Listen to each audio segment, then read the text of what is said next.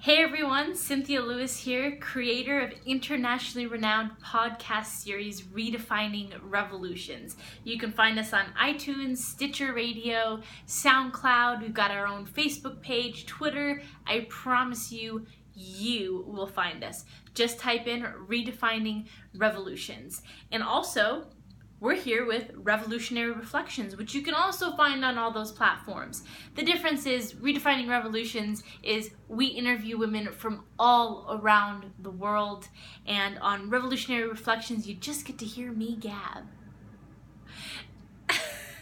I cracked myself up. I'm sorry.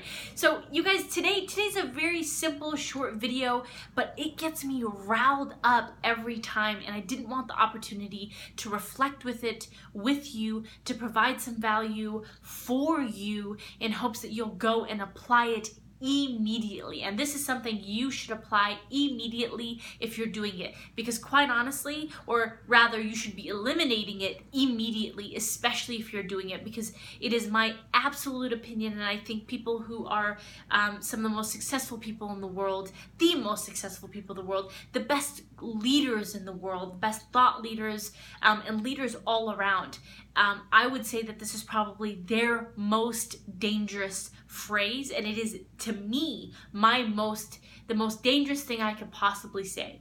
You ready for it? I already know that. Let me repeat myself. I already know that. However you want to say it. I already know that. Huh, I already know that. In an accent, I already know this. However you want to say it, it's the most dangerous phase you could, phrase that you can possibly say. I already know that. So why? Why, Cynthia? Really, you could pick anything. You know, or, or I can think of worse phrases. We're talking about in terms of your mindset. I already know that. We're talking about in terms of your leadership, in terms of the work that you do, that you produce, that you create. Um, in terms of you being a student, okay? It is probably the worst term that you can carry around, the worst phrase that you can carry around. Because I already know that. Here's the number one thing that happens as soon as you say that. You shut your brain off from learning, okay? Now you may be thinking, well, okay, but but I do. I, I already know this. I don't need to be hearing it again. Um, you know, what use is it going to do for me? Again, saying I already know that will immediately shut you out to any potential learning. Maybe it's just the first phrase that you know uh, from what somebody's teaching you. Maybe it's the first concept that you know, but how do you know that there isn't something more to learn? And that's the most dangerous part of saying, I already know that. There is already always a potential of missing out on something that you don't know. And to be fair, you probably don't know. It doesn't it seem a little audacious to say I already know that? That's your ego speaking, in my opinion. Whenever I hear myself, oh yeah, yeah, okay, okay, okay, okay, I already know that, I already know that. I have to stop and be like, ego, shut your mouth.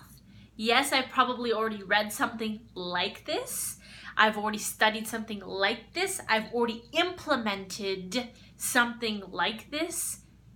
I've even acted on something like this but I don't know this specifically. And even if I do, it's a new person, it's a new time, it's a new opportunity. Let me just hear more.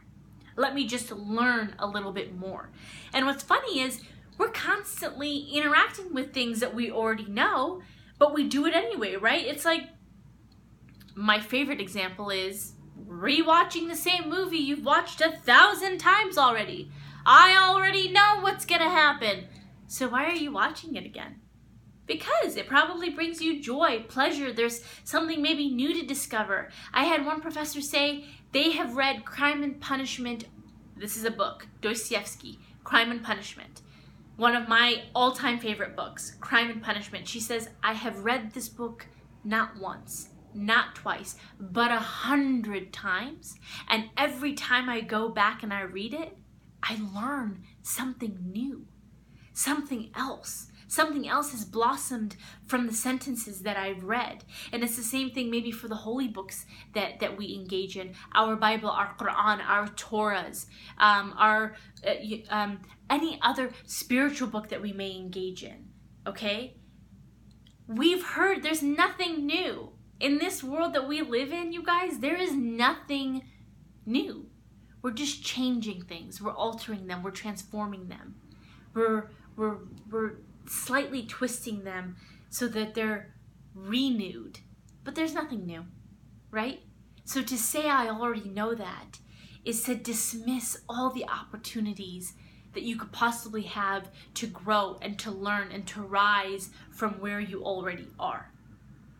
Okay, so my encouragement to you in this video, in this short video, is to eliminate that phrase from your mindset, from your mouth, from your actions, and instead be ready to be a student, to learn, to be open, to say, I've done something like this, almost identical, but I'm still willing to listen, to hear.